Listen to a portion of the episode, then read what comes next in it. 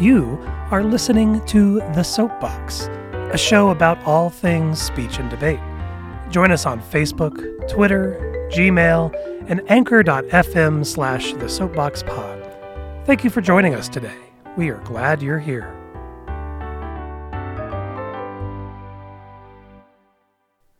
When you have been coaching a while, you start to develop anecdotes about past successes and past failures to work with your current students. And one of my favorite stories ever relates to today's guest, Erin Bush. The year was 2011. It was the national qualifying tournament. The winner of this tournament would represent the state at the national tournament, considered to be the pinnacle of debate success by most people. The debate tournament is a double elimination style, meaning if you lose two rounds, you're out. So the field keeps shrinking and shrinking until there is only one or two debaters left. Erin Bush, in her senior year with the one goal of national qualification, loses the very first round of the tournament. She's devastated. What are her chances now? But after a quick pep talk with me, she bounces back and goes on to win six debates in a row in a period of two days. That 6 and 1 record is enough to qualify Erin to nationals in Lincoln Douglas debate. And to this day, coaches from around the state still refer to Erin's amazing comeback. How is it possible to respond to a loss and come out on the other side? What better life lesson could there be? Welcome to the Soapbox. Now, the global reach of speech and debate is fairly phenomenal. There are debate chapters all over the world, and many of my students have competed against them. We've faced teams from China, Singapore, Slovenia, and that opportunity to meet students from all over the world has to be one of the top things I love about this activity. That international perspective is definitely evident in my guest today, who lives abroad. After internships with the State Department, living in Istanbul for three years, Erin Bush is currently living in Paris, where she is finishing, finishing a master's degree in public health. I sat down and caught up with her. Even though she speaks five different languages, we just settled on English for today's interview. I hope you enjoy. And we're here with Erin Bush. Hi, Aaron. Hi, Trey. How are you? I'm great. Thanks for coming. Thanks for having me. It's good to see you. Yeah. And hear you. and hear me. We were just talking about how we don't like to hear the sound of our own voice on these podcasts. I will probably never listen to this. Okay. but all your fans are going to listen to it I, for I sure. will. I will listen to every single one except this one. Got it. Got it. Erin Bush, tell us what you're up to. You're in town, but you don't live here right now. No, Where I do don't live? here right now. Where are I you? am living in Paris. France or Texas? Par- you know, I wish for Texas, but all I got was France. Okay. And um, I'm living in Paris, France, and I'm going to school at Sciences Po, and I'm studying Spell that. S Sciences P O. And you say it sa- Sciences Seance Po. Po. It's supposed to be Sciences Politique, Okay. political sciences. It's a big university out there. It feels very fancy. All the professors are fancy people, and then I am just from Las Vegas, New Mexico, hanging out in France. Oh, man. But I study um, human rights and global health. Human rights and global health. So you're getting a master's in that? I'm getting a master's in that. Okay. Um, I'm more interested in the global health. I would like my future job to be both global health and human rights related, so like sort of the intersection. I hope that I end up working with um, forced migration populations, so refugees, and developing health strategies for uh, location insecure people. Oh, okay. So the past several years, you've been traveling a lot, Yeah. learning some languages. Kind of tell us about that path. After some random traveling, after some high school exchange and a little bit of college exchange, I ended up living, I think at this point, it's been a total of about three and a half years in Turkey. And I learned Turkish, and uh, for a while there, I was working with local NGOs, mostly dealing with like housing insecurity and uh, unaccompanied refugee minors that have come from Syria, a few from Iraq and other places. And it was it was really great for me, but I sort of needed a master's in order to engage with this in a little bit more of a professional capacity. Mm-hmm.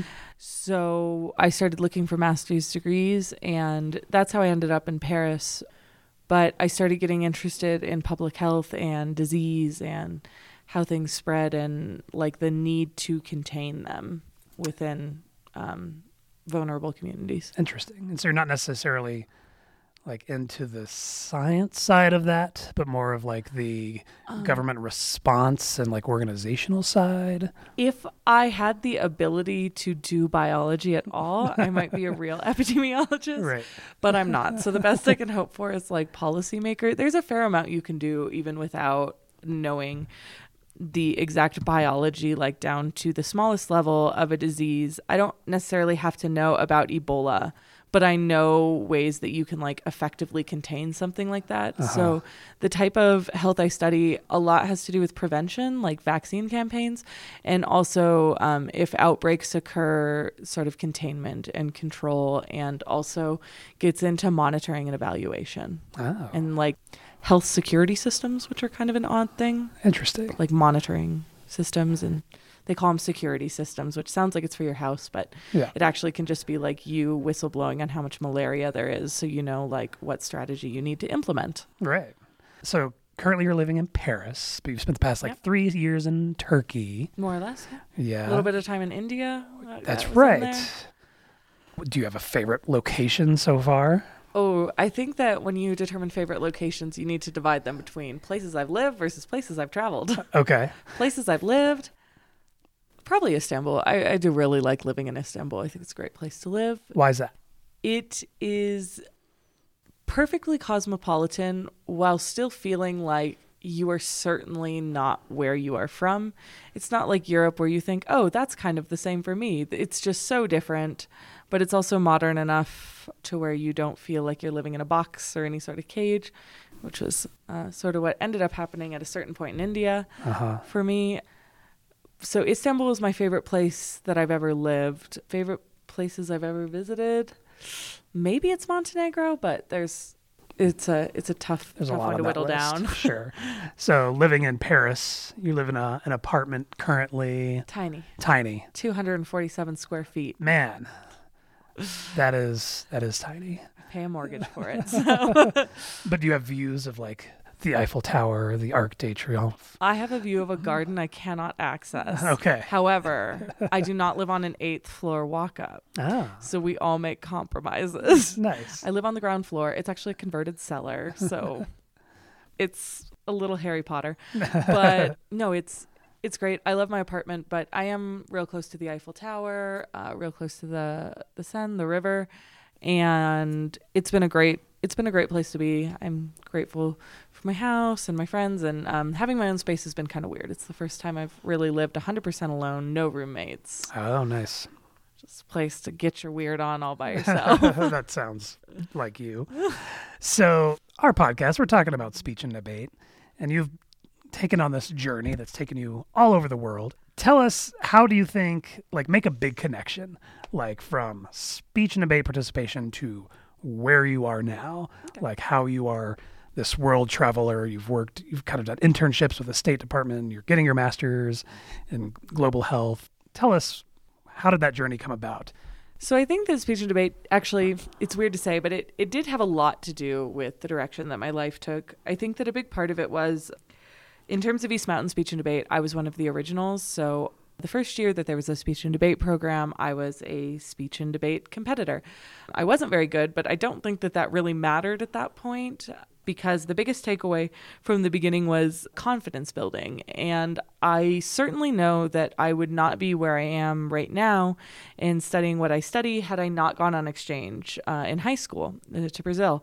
And going on exchange took a lot of confidence, probably confidence that I didn't have had it not been for speech and debate. And um, looking at it like sort of as it rolls on, the opportunities that I've been given in terms of where I've been able to go and what I've been able to do have largely not been funded by the Bank of Me and have been through a series of scholarships and grants. And in order to get those things, you need to be able to write a very convincing letter as to why you are the right person for this. And it does tie back to confidence in terms of like knowing your value and knowing why you would be good at this, but also how to craft an idea and see it from start to finish. Like, I believe I am this. I have answered every part of that question that you've asked me and supported these reasons. And this is why I think that I deserve this. And so that really helped. I mean, I got scholarships for Turkey and India and all sorts of places, but I know that those were directly linked to my ability to sort of express myself in that way. And even though it's a written form and we think of speech and debate as something that you only say, a majority of speech and debate and a majority of what you spend your time doing is writing an argument that just sounds nice. And that is all done uh, in terms of writing. In terms of my school now, I know that it's certainly helping. I watch other students give presentations and I know that I can do it without being nervous and with a lot more confidence because I just know that it'll be okay. It's Yeah. just another talk. Yeah, uh, that's something I definitely noticed in grad school too. Like, there's all these people who are just terrified yeah. of giving presentations, and a lot of grad school, especially in like more liberal arts, humanities fields, that's all it is. Is like these presentations and papers. Yeah, Right. they. I mean, one of my professors was like, and if any of you would like to, as a group, host a class workshop instead of doing a final exam, you can do that. Oh, and I signed up immediately. yeah. But also, I, I I didn't need to be nervous, and I know that some of my other group mates were nervous. And there was just no need. And especially when it comes to presenting an idea, speech and debate helps teach like how to make an idea clear to others and make it accessible, which I think is also one of the biggest takeaways in terms of what I hope to do with speech and debate in the future is any idea that I communicate to people, especially vulnerable populations or large groups of people that I'm trying to convince to do something, it needs to be clear. It needs to have clear objectives, hopefully tangible results that can be seen. And I need to be able to express that to someone quickly and efficiently and in a way that's understandable for them. And I think that that was one of the benefits of speech and debate is I never knew who was judging and I didn't even get to pick my side most of the Right. time. It was just randomly assigned. So I know how to talk about something and make it accessible for other people and that's just been a huge benefit. Nice.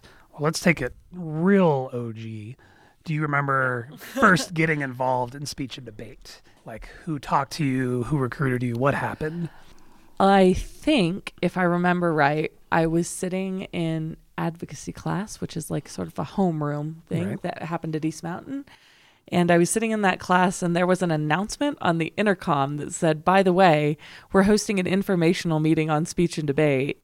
So if anyone is interested in speech and debate, please come. And I thought, well, that could be kind of interesting. And we all sat in, and I think at that first meeting, there were probably 15 people, even though um, I think our core team ended up being about four or five. I was going to say maybe six, but yeah. Six, six on a good day when the there were no sports going on. The first year, first year we competed at a state tournament. We took six. That's why I use that number. 'Cause I have a picture of the six.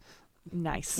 Yeah. I, I- could probably, I know it was uh, me, Elora, Andrew, Yeah. Josh, Tim and Toby. Tim, and Toby. Oh Oh, my Tim for sure. I, I How could you forget about Toby? but yeah so that was that was the original group and i i do remember that i remember not being particularly good or particularly m- meritorious so which event did you start with?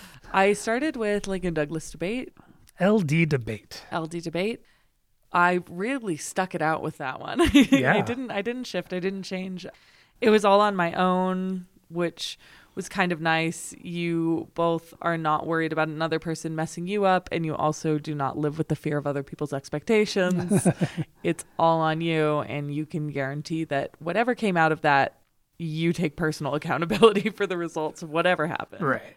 And so, Lincoln Douglas debate, for those who don't know, this is your one on one debate. The topics are more philosophical, morality based, values. The topics change every two months. And so, they might be something like civil disobedience. The next time it might be on human rights.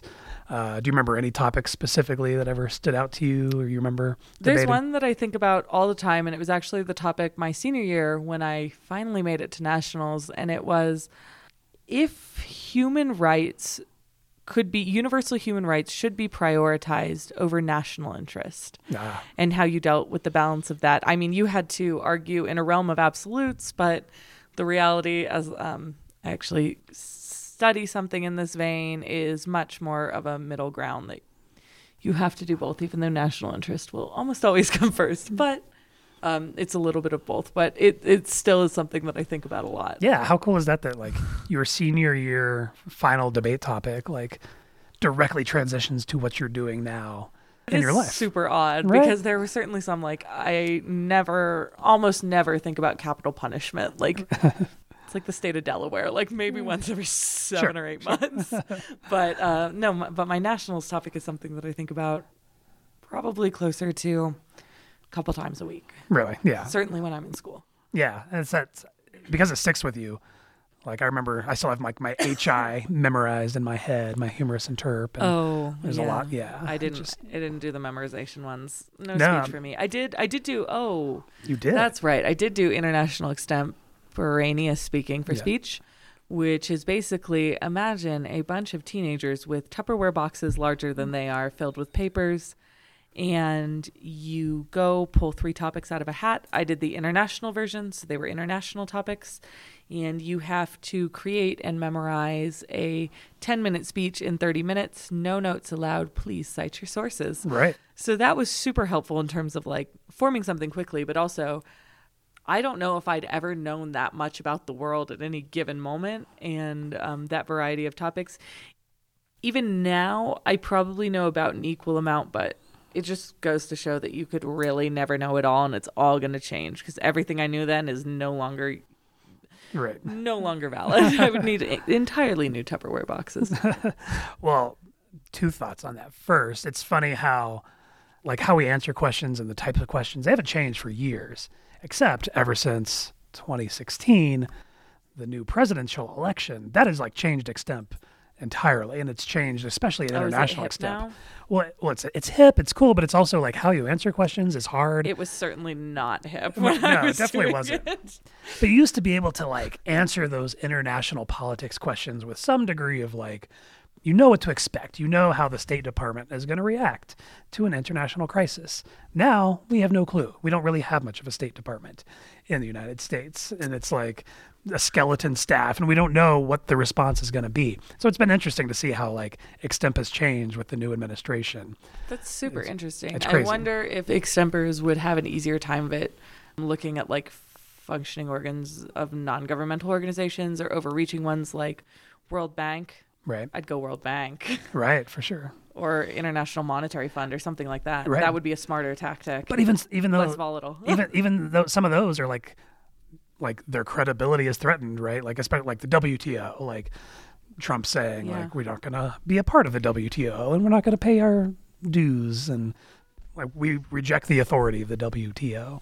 That's the thing about the WTO is that you can talk a big talk, but the United States hasn't left the WTO and they're still making all of their agreements within WTO rules for the most part. Right. Like you can not want to listen, but if you're the only one who wants to play your own game and everyone else is playing another game, Right. eh, it's, it's a complicated one. But The other old school thing you mentioned is the Tupperware tubs. Tupperware tubs. We got rid of those. I don't know if you Oh, know that. I know. Yeah. Everyone's got iPads. That probably definitely helped the hip factor of extemp. So before you could have files, but they had to be printed and they had to be filed in these big totes. So debaters and extempers, you could spot them at tournaments because they are toting around these huge Tupperware bins full of papers. And this was well into the 2000s, so computers were a thing. I mean, I graduated in 2011. Yeah. Well, part of it is, and here's one of the things that I don't get: How do they ensure that you're not you're not allowed to use Wi-Fi? How do they ensure that you're not using Wi-Fi on the iPad? Do they put in blockers? So what people do in the extemporaneous prep room, the staff walk around and make sure that no one's like surfing the internet during that time. So that's how they've been doing it for the past few years. But guess what? New pilot rule change starting next year, they're going to start just allowing internet. Uh, know. I know. no, thank you. That seems like you've taken a majority of the difficulty out of it because part of it is preparedness. right. And now you've eliminated that fact. Oh, that makes me so mad. Right. So an old school person like you would think that. But here's what I think. I think oh. Sorry, you're new school. I forgot. I think the people who are still the extempers, the speakers who are still the most researched are going to do the best. And so if you didn't do any research and you just wait to get to the prep room and you're doing a Google search on Zimbabwe for the first time in that 30 minutes, I don't think you're going to do as well as someone who has already done the research and is pretty well prepared. to an extent, but I think that it also discourages like a, a constant interplay with news sites and looking at hmm. them all the time and an understanding of general themes. And I think that if you are allowed to use internet, you are more likely to just take other people's ideas rather than generate your own. Because if mm-hmm. you were looking at the news independently every day, you start to recognize patterns and like draw conclusions and overarching themes and ways of understanding something. But if I had the ability to look something up just immediately, I don't know if I would notice those things as much or if I would just take what someone else had said Right. and applied that when like a majority of international relations in general works in like these huge circles and themes and you can draw parallels to other things and i think that you're probably missing out on a lot of parallels that can be drawn because we do see things repeat themselves historically and sort of concurrently within international relations that i think that in my opinion this might be an opportunity lost but i'd be curious to see how it works Yeah, that's I like your perspective. That's good.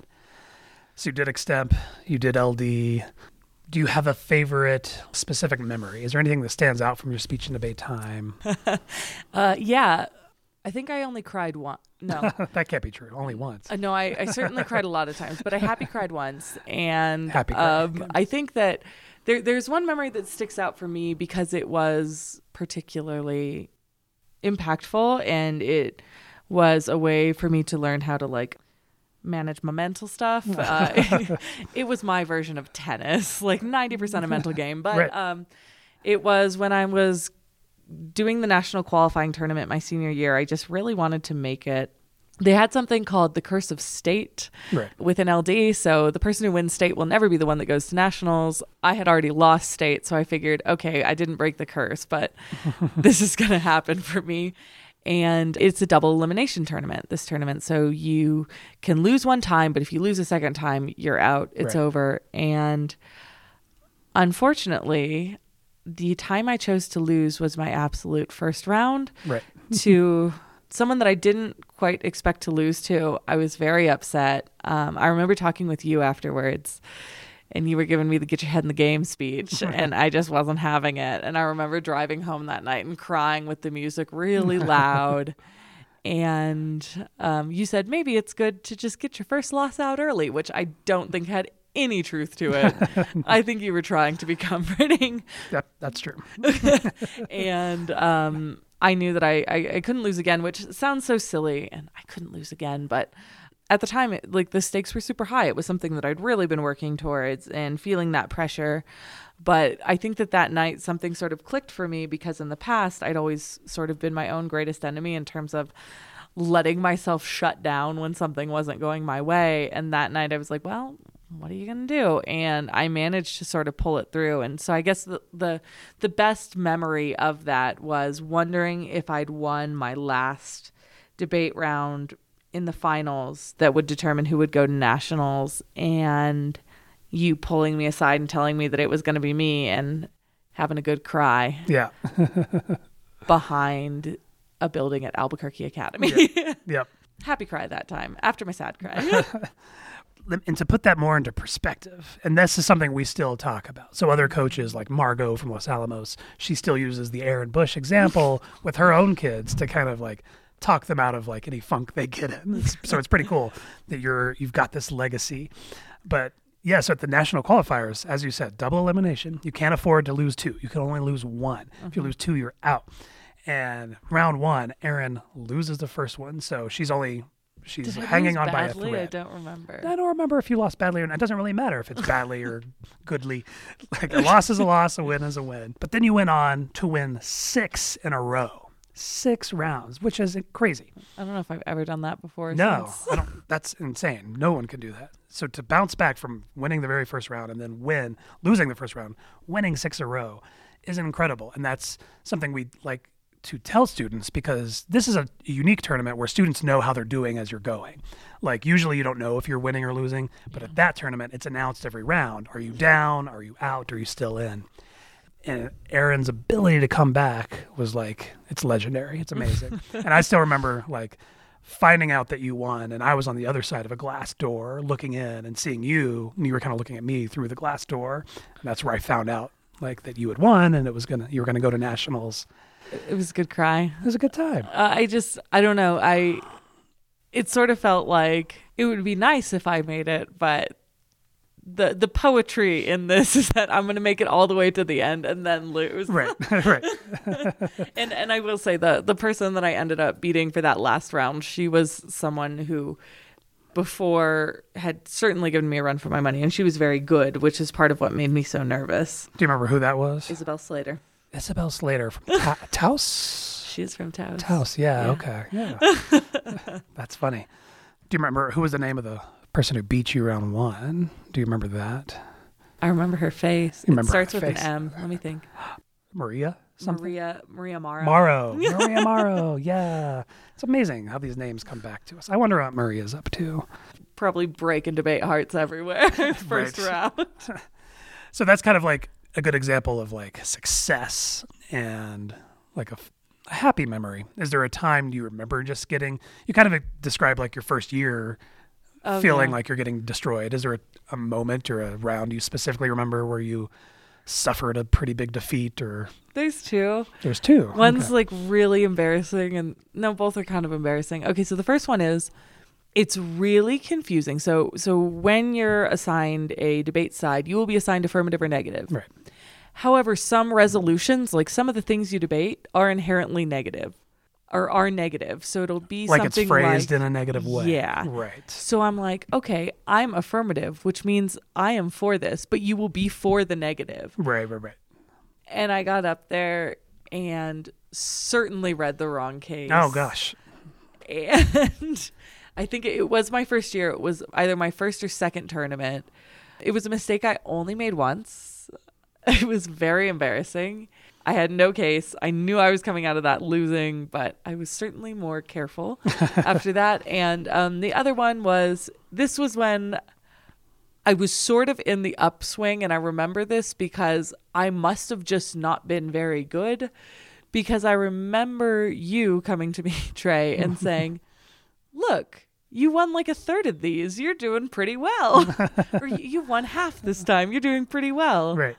This isn't so bad. And oh, looking back on it, I'm like, you were winning at a rate of 50%, and that was you doing really well those first couple of years. I mean, I guess that was one of the things I liked most about debate was I also played soccer, and in soccer there were just limitations. Like I could practice as many hours as I wanted to in a day, and I would never be the best soccer player. Like I, if anyone watches women's soccer, I would never be like Mia Hamm. no one's gonna get that reference. Mia Hamm's pretty popular. I, all right. w- I was never going to be Mia Hamm, and no Sure. amount of practicing was going to make me her because there are limitations within that. And sort of conversely, the thing that I liked about debate was whatever I put into it was exactly what I got out of it. Like, if I wanted to spend the time practicing and was sort of refining my cases and thinking about what people could ask me during cross examination or what I could ask them and the best way to beat someone. That was going to make me measurably better. And I would continue to get better the more time I put into it. There was no limitation that made me conceivably not able to be the best, yeah. which was sort of interesting. I, because you could always improve within it and you could always see the results of that improvement quickly. Right, right. And that's that's a lesson. I think you reflected on that kind of like at the end of your senior year, maybe in like your senior exhibition or something. I don't know. I remember you saying that, and that's always stuck out to me. And I've always used that as kind of a line with the new debaters once once they get started. Someone who wants to play basketball instead. no, you can do both. We had great athletes and debaters. Eric Aradon, fastest runner we've ever had, one of the best LDers we've ever had, right? Shout out to Eric. Uh, who else? That Ray Demarest, state champion in humorous interp and star mm, baseball, Baseball player, player. Uh-huh. right? So it can happen. His sister was a softball player, and she was very good. Yes, she was. Yes, good memory. Renea. Renea. But I think, but I think what you're saying is that's the difference between other activities and ours is that there is a way to see that improvement. The work you put into it is what you get out of it. I want to like bring this to a close. Some life lessons out of debate. Feels like that's probably a pretty good one there, right? Like, is that something you can apply to what you're doing now and you're Sure. I mean, I guess it's that in terms of like intellectual capacity, you will get out exactly what you put into it. And I think, like, as sort of a larger theme, like, one things the debate did for me was like inspire a curiosity that I didn't necessarily have before. A curiosity for quite literally everything because I never got to choose a topic myself. So it could have been about anything, but also it's just made me want to know more about everything like yesterday my mom was giving me a weird look because i was reading all about the anabaptists on our drive up to santa fe like mennonites and the amish people and Nice. like lesser known groups but i was i was just very curious and she's like why do you care well i care because this exists in the world and i don't know anything about it right? and that's sort of what debate was for me was these issues existed in the world and I didn't know anything about them. And if I just spent a little time on it, I could know a lot about them and actually form an opinion about them. And I could use that opinion to persuade people or keep that opinion to myself and just know what I thought about something. Especially because speech and debate happens in like a pivotal high school time. High school is the time when you are transitioning from holding your parents' opinions to formulating your own and it was incredibly influential in how I wanted to formulate my own personal opinions, how I wanted to build them, and also gave me the ability to have my opinions be sort of researched and thought out and more considerate of different like uh, maxims than other people's might be. Bam. I want to leave it right there because that was that was well put. That was eloquent. As always, Erin Bush. Thanks. Thanks for joining us. Thanks for having me. It's been great. and enjoy your flight back to Paris. Uh, I will. It's Bon gonna be a long one, voyage it's and- good. Au revoir. Yeah, I'm really missing cheese. All cheese here has just been ash in my mouth. Say goodbye in Turkish, not Uh, French. like, see you later. Yeah, Goodbye. yeah. Gadooshadoosh. What? Gadooshadoosh. Gadooshadoosh. No, it's kind of like we'll see you later. I'll go back to au revoir. Uh, au Okay. okay. Thanks, Erin. Bye. A few notes on how to connect with us before wrapping up. First, share your story on our Anchor account. Either download the Anchor app or visit anchor.fm slash the soapbox pod and press record voice message. Anchor is this great new tool that's going to allow us to connect with people from anywhere and everywhere. Second, we want you to check out our Patreon account. Visit patreon.com slash the soapboxpod to find out how you can support our mission of spreading these amazing stories and growing the activity of speech and debate. Finally, connect with us at all the socials. Facebook.com slash the soapboxpod. Also connect with us on Twitter. And I'm excited to connect with each and every one of you. This project is truly about something bigger than me or any one person. So please, please take the time to share your story. Thank you for joining me. I look forward to our journey as this show progresses.